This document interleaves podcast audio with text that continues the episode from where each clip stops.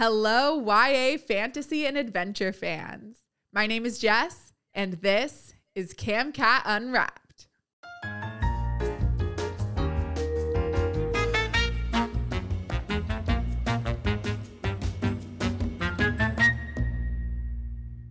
You've been listening to Jester by Brielle Porter, and we have the author here with us for the first time in this new studio for a virtual interview, and we're very excited to have her on. Brielle, thank you so much for joining us.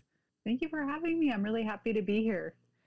We're so excited to have you. I really, really enjoyed reading this book, and it's so funny. I think I've mentioned this to other authors too. I always say, I'm so excited to have these authors here because every time I feel like I'm meeting a celebrity. um, so we'll just jump into it then. And um, why don't you tell us a little bit about yourself? Yeah, so thank you for that. That's really sweet. Um, I am a Washington native originally. I grew up in Seattle area, Washington. I always say Seattle, but it's actually across the water in like a little tiny town called Silverdale. Um, oh. I lived there most of my life, went to high school there. And then um, after my husband and I got married, we wanted to somewhere with a little more space. And so we ended up moving to like a seven acre farm in North Idaho. So we've got goats, chickens. I am a beekeeper, so we have bees. And we've got three little boys that are like another set of animals sometimes. so anyway, yeah, it's a lot of fun. oh my gosh, you have three boys. Oh, that sounds like yes. a very fun and busy lifestyle. it is. Um, and that is so cool to live on a farm and to I mean, I feel like everyone kind of at least I do, maybe not everybody, in some way has like the dream of going and moving onto a farm and forgetting the city life, especially me being in LA. but that is so cool. I feel like you're living my dream. So that's amazing. Um, we have all been listening to Jester, um, or you know, the audiobook of Jester. Um, tell us a little bit about your background, I suppose. What connects you to this fantasy adventure genre? This book is not like anything I've read in a very long time. So it was such a fun thing to get to see. I'd love to hear just all about what inspired you to write a book like this. Yeah, so I grew up reading like epic fantasy, you know, mm. like Chosen One trope, the, you know, Dragon Riders of Pern, Shannara, Lord of the Rings. I basically yes. just pulled stuff off my dad's like 80s fantasy bookshelf and went through all of that. And then um, I got super into like Bruce Coville in elementary school. I just was always really drawn to the fantasy genre because I was this anxious geeky kid who got picked on a lot, and fantasy was an escape. I felt like I could live these awesome adventures, live this extraordinary life as myself, you know, and kind of live vicariously through these characters. And so fantasy's always been an escape for me. Um, I wasn't always super happy with a lot of the tropes that are in fantasy. Um, I felt like back in the 80s, you kind of got like one kind of fantasy. And while I really enjoyed it, it didn't always relate to me. I feel like a lot of the main characters were male.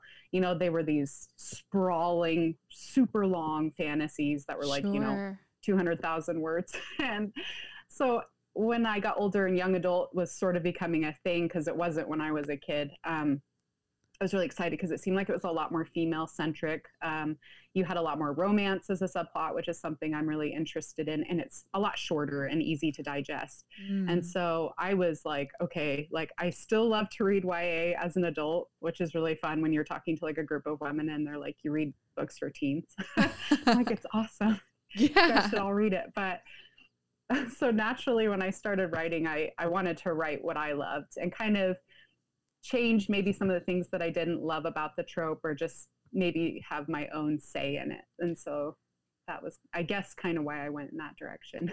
sure, absolutely. And I think YA, and I've talked to other authors about this as well, it's really for all ages, you know? Is it like maybe slightly geared toward a younger audience? Sure. But I know so many adults who still love, you know, that's why the Twilight books, all those like other like big YA series became so popular is because all ages were like, wait, I can get behind this. And I definitely feel like Jester is one of those books that everyone can get behind. It's so, so, so much fun. I love also that you talked about wanting to have a strong female lead in your book that you can identify with. And I'm wondering if you possibly modeled her after you, uh, modeled, you know, Lisette after you, or if you modeled any of your characters or events in your books after things that happened in your real life. Yeah. So Lisette was kind of who I wish I was as a teen. Maybe, maybe not exactly that. She, she, um, has the impulsivity that I had as a teenager and maybe some of the bad decision making that I had as a teenager. I also felt like growing up, a lot of the teens that you see in fantasy are, they don't act like the teens that I hung out with or grew up with. They're all kind of perfect, you know. Sure. The Luke Skywalkers, where they already know what they want, they're good at it, and they're very morally upstanding. And me as a teen, I I wasn't that good. I had a hard time relating to that. And so I wanted a character that felt like a teenager. Sure. And um, so she was definitely a lot more like my teenage self, but she's a lot braver than I was. She's a lot more ambitious than I was. And she's a lot more morally gray than I was. I was pretty rule abiding. so it's fun to write her and kind of live vicariously through that. But yeah, I did base a lot of my setting. Um, so again, with fantasy, you oftentimes see European based um, fantasy, which is, I love it. I will always love European based fantasy, but I grew up in the United States, the Pacific Northwest to be specific, and we visited um, southern St. George, Las Vegas area a lot growing up because my dad mm. grew up in Vegas. His dad worked at the Nevada test site. And so the desert was a huge part of my childhood. And I always wondered why you didn't see that in fantasy. You know, sure. I wanted a setting that was something that I could relate to. And I feel like we have so many beautiful places in the United States that would lend themselves really, really well to fantasy. And so I wanted to do something outside of that traditional, you know, forest fairy tale setting. And so, and pay a little bit of tribute to my grandfather and my father, since they did have that connection to Vegas and sure. to the southern Utah area. So I love that. I love that you were able to connect everything to your family and, and to these places that were important to you. I I'm always just so inspired when I hear that authors are doing that, like really tying it. And that's so neat too that, you know, the fact that you'd been to the desert so many times growing up that you were able to really immerse yourself in the place, I'm sure, um, having been there yourself. It's all of the things that you're saying are just fulfilling a very deep need for me to know that like authors are so connected on many levels to their books. So that's really special and cool. And and I was also a very rule abiding teenager. So I tend to prefer the ones who are a little bit more unruly and and not quite the perfect teen that you see a lot in in writing. So I, I think that's part of the reason I connected so much is because I really was able to identify with Lisette. Um, I really did love the world building you did, especially the rules surrounding magic. Um, what was your inspiration for that? I know you said that you grew up reading a lot of fantasy and loving fantasy, but it just felt like such a logical connection for the magic in the world to to have with you know nature and, and its people. Um so i'm wondering what inspired you to do that because i feel like i don't see things that have that kind of natural folly. With the um, magic i would always read these fantasy novels. And the first time i really saw magic done differently because it felt like for a while everyone was kind of doing similar uh, you know similar things and the first time I saw someone do something different was Brandon Sanderson in his Mistborn series. And I was like, whoa, you can change the rules. You don't have to do the same thing every time. Mm. And I was kind of sitting there pondering magic and, you know, if we really had magic. And I was also kind of pondering the emphasis in our society on entertainment. I mean, we pay the entertainment industry such a huge amount of money. You know, Absolutely. if you think about places like Las Vegas and Hollywood and and so I thought if we had magic, I think a lot of it would be dedicated to entertainment and that that would be a huge part of it because a lot of times you see like the weapons application, you see the practical applications Definitely. and those are all really fun and cool. But I was thinking it would be really fun this, you know, if magic was real, how would it affect entertainment? Um, what boundaries would be set in that because you could almost do anything and how would people use these powers to you know entertain and so sure. that kind of was a seed for the idea of the whole book and when i started thinking about you know vegas and the stage magic shows i just thought it would be really fun to kind of combine the two and so yeah. it kind of unrolled from that and then i thought of the inheritance idea because to me it always made sense that if you had magic it would be something that could be passed on genetically and that was something sure. i wanted to kind of explore um, just because the family aspect is interesting to me that i have a lot of generational stuff in my family stuff that my grandparents passed down and that was good and a lot that was bad and i wanted to kind of explore that generational um, side of things with magic sure. because you know there would be elements of that that would be complex. And you know what if you don't want to pass it on to your child? You have this bad relationship then what happens you know? Mm. and so i got to kind of work through some family issues while writing it and um, kind of just look at it in a different way than i had seen ever done before which is really fun. Yeah sure. I mean i think that there is something really special about that in itself, you know, as you said, you get a lot of good, you get a lot of bad. And as you're receiving things from family and, you know, a lot of, I think, a hot topic right now, just in the media, I'm hearing a lot about generational traumas as much as we also get all of the good things too. And it seems like Lisette had a, definitely a good mix of, of the things that she got from her father, you know, from her family. So, um, so that's really cool the way that you were able to incorporate that real life aspect and i didn't even think about it until now how real that really is you know that so many people are kind of left with just whatever the generation before them passed on to them. So i think that's really well done in your book for sure. Um, I love hearing all of this backstory, just how you decided to come up with your characters and everything. Uh, but I'm wondering if you could tell us a little bit now about your writing process because so many people, including myself, are interested in hearing just, especially when you have such a concept that is so uniquely yours, what that looks like from start to finish for you. Yeah. Um, so I write out of order. I have ADHD. I wasn't diagnosed until I was an adult. And oh, wow. so my brain just does not work sequentially. I have to kind of chase whatever's interesting to me. And so when I was writing Jester, I would just write whatever scene piqued my interest that day. And then by the end, I just had this huge mess of scenes. I tell people it was like having a puzzle and half the pieces are missing and half of them are from the wrong puzzle. And I had to put it all together. and so I kind of think like my past self hated my future self, but it worked. We ended up with the help of my agent and with my editor at CamCat making something that made sense and was logical.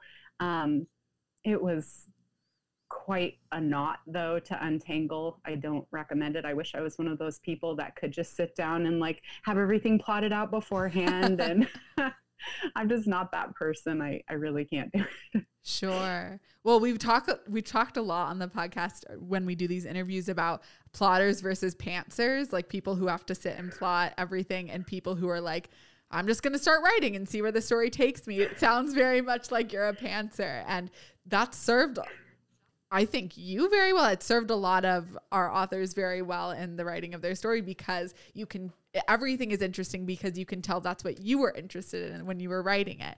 So that's very cool. And also the editors at CamCat have really just been such heroes for me personally, but for, you know, for our authors too, it sounds like they've been champions for sure. So it's really always great to hear that, um, that they're, they're doing it right, you know, that they're doing right by the people. So that's awesome that you were kind of able to hone it into the story. And I'm wondering because of, you know, I uh, my boyfriend has ADHD, so I I've definitely seen it kind of take its toll sometimes as far as like what do you focus on or I'm too focused on this I can't focus on that.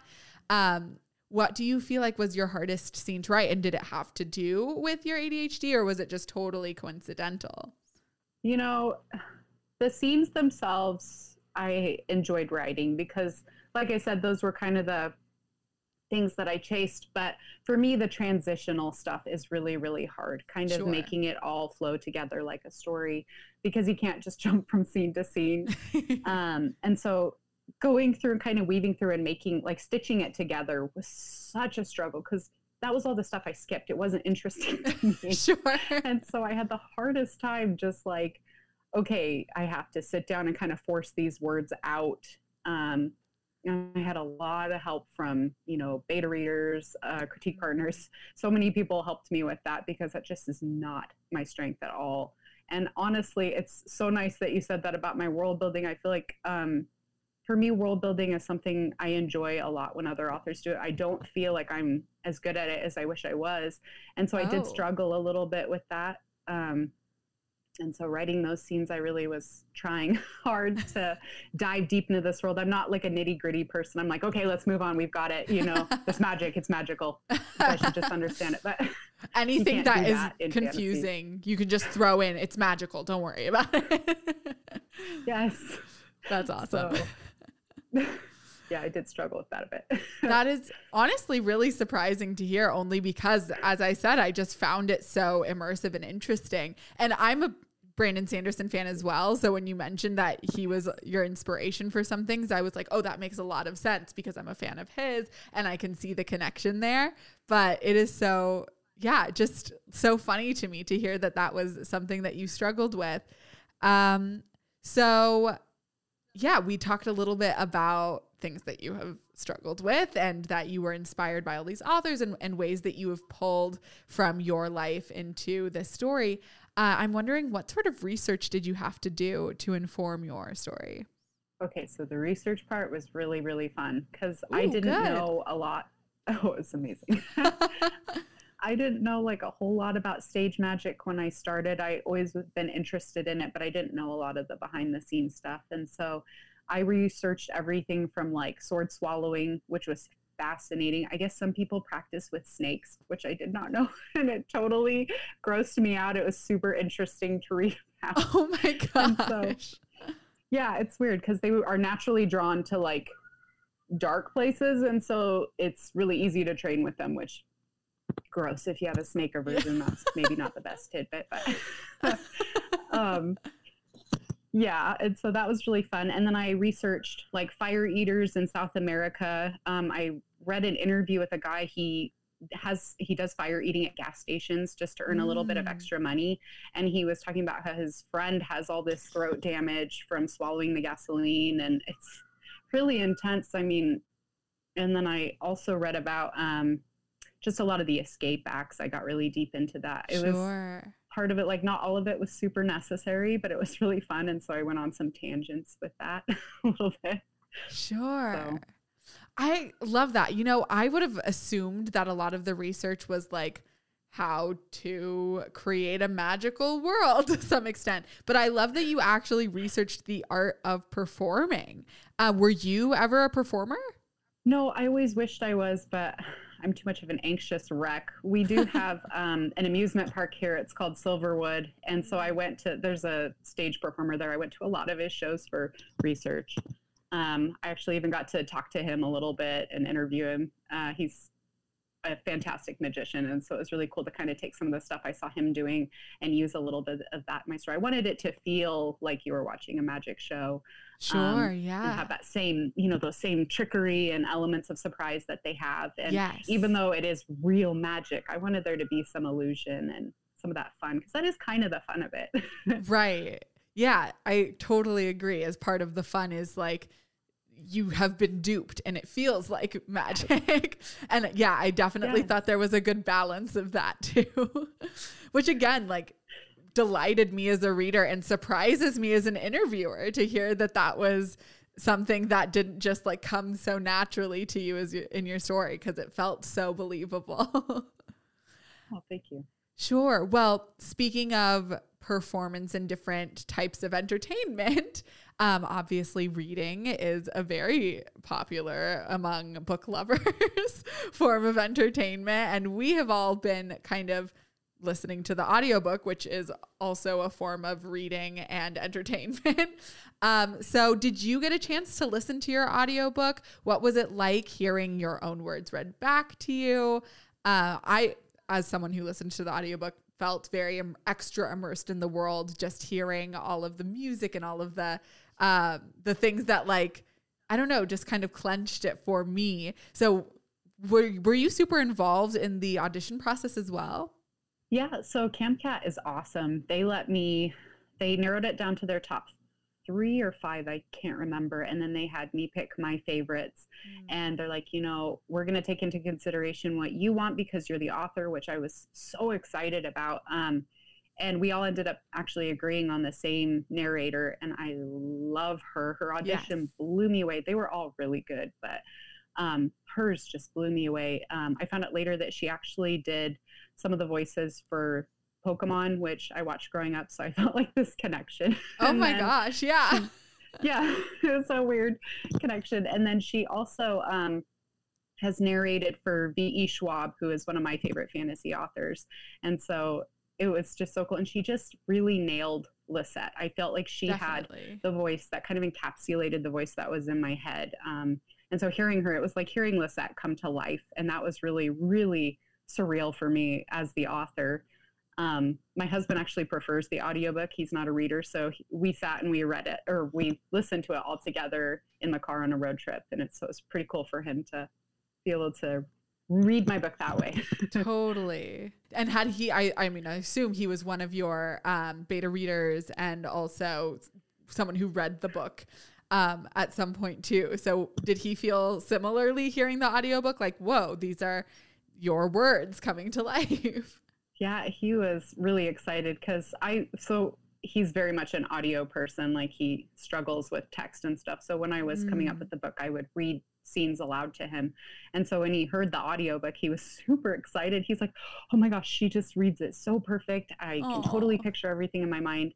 It was cool to see it come alive for him in a way that I think up to that point it really hadn't, just because he's not that, you know, text reader and I'm not the greatest reader of my own words. And Who so it, I think that's when it right. I think that's when it really kind of came alive for him. So it was pretty cool. Sure. Oh, that's really neat. And you said you have three boys. Are they have they? I mean, I don't know how old they are, but have they shown an interest in your book at all? Um, yeah, so my oldest is nine, so they're pretty okay. young, and I've told them they have to wait till they're a little older. But my oldest keeps trying to sneak it and read it. Oh, that's I'm like, very. Yeah, you might want to wait a bit, buddy. so that is really so sweet. Oh, I love that they're very involved. That's very cute. Um, well, again, you know, I I feel like maybe it's just the audiobook experience lends so well for me personally um to just the visual aspect like you hear the voices and i feel like you can see the face. And i've also seen your photo enough times you know being doing in my research in being just a part of the camcat team i become very familiar with all our authors. So i felt like i was watching you as lisette um, so it, i just feel like i always have an image in my head as i'm listening to the audiobook so to me this is a very natural transition but um, if your book were to be made into a movie, again, speaking of more entertainment and other mediums of entertainment, uh, do you have an idea of who you would cast? Uh, do you ever, as you're reading your own words, feel like you're watching it as a movie in your head? What is what is what do you think? What are your thoughts? Oh man, totally. I think every author kind of fantasizes about having their book made into a film. Um, sure. I've definitely like fan casted my own but um, I really like Nicholas Hoult. I think he's in um, mm. The Great right now, but I feel like he would make a great Luke. Luke. He has oh, that yeah. like snarkiness that I think would be amazing. as soon as then, you said his name, I was like, Luke, for sure.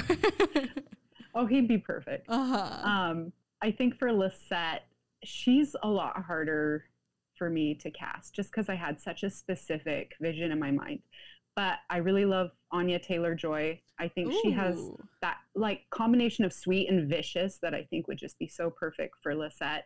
And I just love watching her on screen. She's just gorgeous. And so I feel like she would be an amazing Lisette. And that kind of um, youthful um, energy too. I feel like she embodies really well. Yeah, Oh, she really does. that. She's amazing. Yeah. Um, I actually based Killian off of Cillian Murphy. If you've ever um, seen him, he's no, like the young so funny, version. I named him Killian. I was like, whatever, it'll be an Easter egg for me. But um, I, I guess he's probably a little old to actually play him. So I always thought maybe Timothée Chalamet would be a good like alternative. sure. Um, I also we have fully just in our conversation with the authors accepted young fill in the blank actor as an answer. So young Cillian playing Killian Okay. also works as an answer. oh yes, he would be ideal. So oh, amazing. yeah, That's so great. Yeah, Timothée Chalamet for sure too. I could see it. yeah, he'd be good. yeah, he's got that same kind of like I don't know, like I don't want to say dorkiness, but kind of like I, I guess the same like way he carries himself that I picture that he would have. Yeah, so I yeah, totally. oh, that's so awesome. Well, again, I very much enjoyed reading Jester and just because I am self indulgent. And also, yes, I do ask this question to other authors, but this is for me. Um, do you have a sequel in mind? Are you writing other books? Um, what is your your plan as an author for next? So, Jester was a lot of fun. Um, I loved being in that world. It is written as a standalone. Um, Mhm. I would love to do a series, but um, at this point, the thought of plotting out a series when it's hard for me to plot one book is pretty intimidating. I have a lot of respect for authors that can plot out series. Um, Sure. so for now, I'm I'm not going to close the door on it, but for now, it is a standalone. But um, you also sound very actu- busy with the farm and the three kids. like it sounds like a lot. little crazy. so I can understand the, you know, we're going to table that. Um, and it's like after you live in that world for so long, um, kind of hard to dive back in. Sure. Um, I, I really need the novelty and the freshness to for me to write. Um, but I am working. It took me a long time. I actually went through some writer's block after Jester was pubbed. Um, I, I think I was just burned out. It, you were writing for so many years that it just took a lot out of me, and so I couldn't write or finish anything for like a solid year. And then oh, wow. I've just started working on something that I'm really excited about. Um, I've dubbed it Victorian Ghostbusters, but oh. basically, basically, it's about a um, con artist who convinces rich people that their houses are haunted, and then she will exorcise them for like a huge price. Um, she gets roped Mm. into a real um, Ghostbusters type thing where basically this spoiled brat has opened up a portal to the underworld by accident and unleashed basically a bunch of ghosts and they're going around possessing everyone. So she has to solve a real ghost problem and she has no idea how to do that. So I'm Oh, really excited wow. about it. Yeah, that sounds really fun. Well, I hope that makes it across my desk at some point because I get to, you know, help out with some of the acquisition reads as we're funneling in books to decide what we want to publish and not. So that what sounds like such a fun one to get to to read the manuscript for if, if and when you end up finishing it. I hope it makes its way to me. Um, that is so cool. And you mentioned also, you said after years of writing Jester, it was hard, which of course I would imagine so. But how long did it take you to write Jester? Well, from start to finish, it was about two to three years. The Okay, first wow. draft took, yeah, it was a while.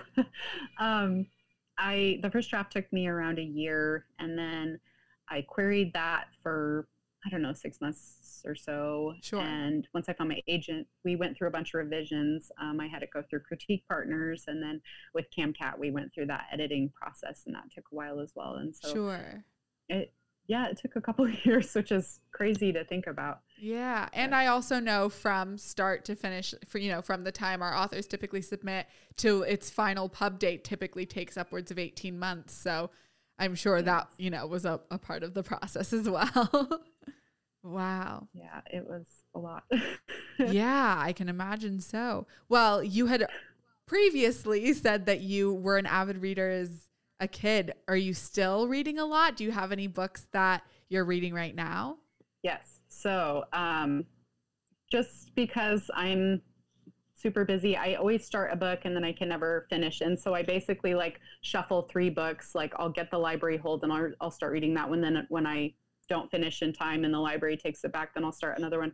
So I've actually got three that I'm reading right now. Um, Amazing. I'm reading The Stolen Heir by Holly Black. Um, she the Cruel Prince series actually really inspired Jester, and so I love Holly Black. Um, I'm also reading Defy the Night by Brigid Kemmerer, and she's amazing. I love her. Mm. Um, and I'm also reading, oh, what is that one? Dance of Thieves by Mary E. Pearson, who is also one of my favorite authors. So oh, amazing. they're all really, really good. Yeah, we love great female authors, you know, strong female leads. Heck yeah. That's awesome. Oh, well, amazing. Well, I mean, this has been so much fun, Brielle. Thank you so much for joining us. Before I let you go, um, where can our audience find you? Yeah, so I'm on Instagram. I'm a little more active on there. My handle is at Briellums, is a high school nickname.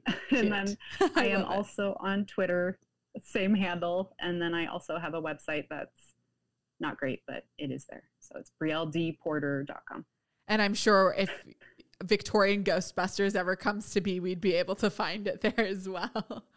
Oh, that's so great. Yes. Well, thank you, Brielle, so, so much for joining us. This was such a fun interview. I'm glad I got to pick your brain a little bit. Oh my gosh, thank you. This has been a blast. Oh, for me as well. And to the listeners at home, you can find Jester in audiobook, ebook, and print formats on our website, camcatbooks.com. You can watch CamCat Unwrapped on our YouTube channel or listen to us on all major podcasting platforms. And make sure you follow us on social media at CamCatBooks. Thank you all so much once again for tuning in and unwrapping another one of our books to live in with me. My name is Jess, and I will see you all next time here on CamCat Unwrapped.